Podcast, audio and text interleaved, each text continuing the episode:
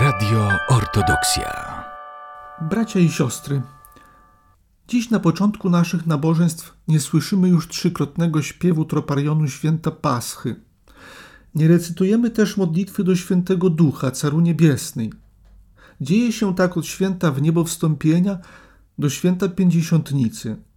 W ten sposób symbolicznie wyrażamy nasze oczekiwanie na zesłanie świętego Ducha. Święto Pięćdziesiątnicy kończy też czytanie Ewangelii według świętego Jana. W nadchodzącym tygodniu będziemy słuchać jedne z ostatnich fragmentów, po czym rozpoczną się czytania z Ewangelii według świętego Mateusza. Dzisiaj naszej uwadze został zaprezentowany niezwykle piękny i ważny fragment Ewangelii Janowej, przedstawiający część modlitwy, której Jezus zwracał się do Boga Ojca przed swoim ukrzyżowaniem. Modlitwa jest nazywana arcykapłańską. Chrystus bowiem wyjaśnia w niej sens swojej męki i śmierci. Prosi w niej Ojca za swoich uczniów, by stanowili jedno. Modli się też za wszystkich, którzy dzięki głoszeniu Ewangelii, dobrej nowiny o zbawieniu przez wiarę, w przyszłości uwierzą i pójdą za nim. Dziś podczas liturgii słyszymy tylko pierwszą część tej modlitwy, dotyczącą błagania za swoich uczniów. Jej treść niejako wieńczy wszystkie poprzednie czytania Janowej Ewangelii i jest swoistym podsumowaniem misji Chrystusa i jego nauki. Już na samym początku w modlitwie padają niezwykle istotne słowa. Ewangelista Jan relacjonuje następująco. Jezus wzniósłszy oczy swoje ku niebu, rzekł: Ojcze, godzina nadeszła.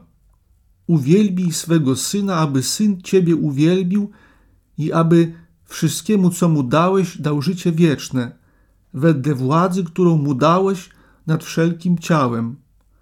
Tym zaś jest życie wieczne, aby poznali Ciebie, jedynego prawdziwego Boga i tego, którego posłałeś, Jezusa Chrystusa. W tym wprowadzeniu do dość długiej modlitwy Jezus określa, co jest celem naszego życia i od czego zależy nasze zbawienie. Ze słów Chrystusa wynika, iż osiągnięcie życia wiecznego jest uwarunkowane poznaniem Boga. Wiemy jednak, że poznanie Boga nie jest wyłącznie umysłowym. Boga nie poznajemy przez studiowanie ksiąg, logiczne wywody, czy też zgłębianie filozoficznych traktatów. Takie poznanie byłoby zajęciem typowo szkolnym i podobnym do zgłębiania różnych innych dyscyplin i nauk. Poznanie Boga nie jest teoretycznym.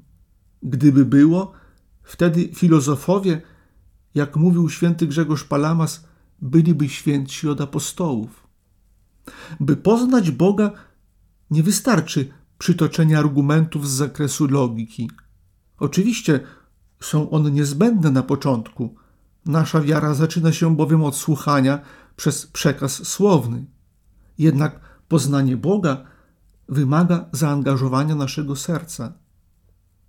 Doskonale wiemy, że jest wielu, którzy czytali Ewangelię, studiowali dzieła ojców, znają dobrze historię, wciąż jednak deklarują, że są niewierzący.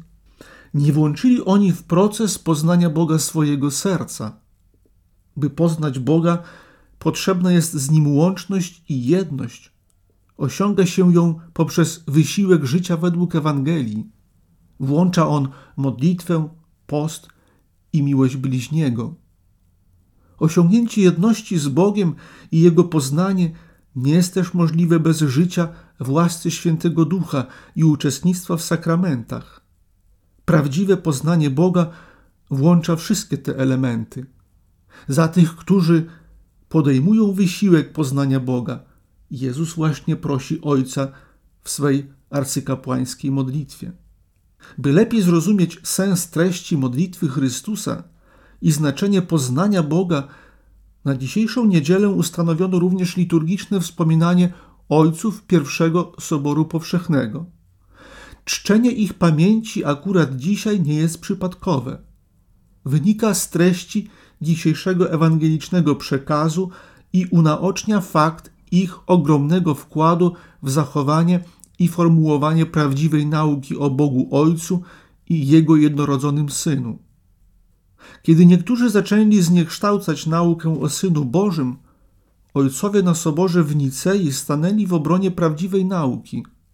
Stąd cerkiew, pokazując ich nieoceniony wkład w walkę o prawdziwe poznanie Boga, czci ich pamięć.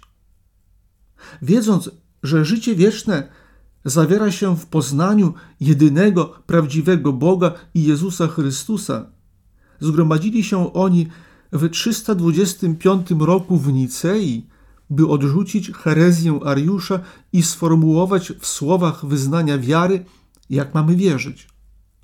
Ich słowa brzmią podczas każdej boskiej liturgii, kiedy wspólnie śpiewamy symbol wiary. W nim właśnie wyznajemy naszą wiarę w Boga Ojca, Jego jednorodzonego Syna i Świętego Ducha, Trójcę jednoistotną i nierozdzielną. Przed recytacją symbolu wiary diakon zwraca się jednak do wszystkich obecnych w świątyni następująco. Wozlubim dróg druga da jednomysliem i spowiemy. Umiłujemy się wzajemnie, abyśmy jednomyślnie wyznawali. Słowa te wskazują, co jest warunkiem naszej jednomyślności w wierze. Wskazują też, co jest przyczyną jej braku. To właśnie miłość jest poręczycielem jednomyślności. Jednomyślność w wierze prowadzi zaś do jedności z Bogiem i Jego poznania. Bracia i siostry, są jednak tacy, którzy Boga nie poznali i nie pragną Go poznać. Są też tacy, którzy sprzeciwiają się poznaniu i nie chcą, by poznali Go inni. Pierwszym, który sprzeciwia się poznaniu Boga jest szatan. On właśnie walczy wewnątrz nas, podsuwając nam różne myśli i czyni wszystko, byśmy pozostawali obojętni w wierze. Czyni to również skutecznie za pośrednictwem tych, którymi zawładną. Dziś jeszcze raz, wysłuchawszy słów modlitwy Jezusa Chrystusa i przywiódłszy przykład jedności i wiary ojców Soboru w Nicei, wyrażamy im naszą wdzięczność za zachowanie prawdziwej wiary.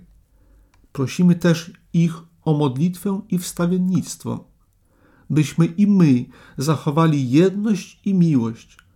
Są one bowiem gwarantem poznania Boga i życia wiecznego. Radio Ortodoksja.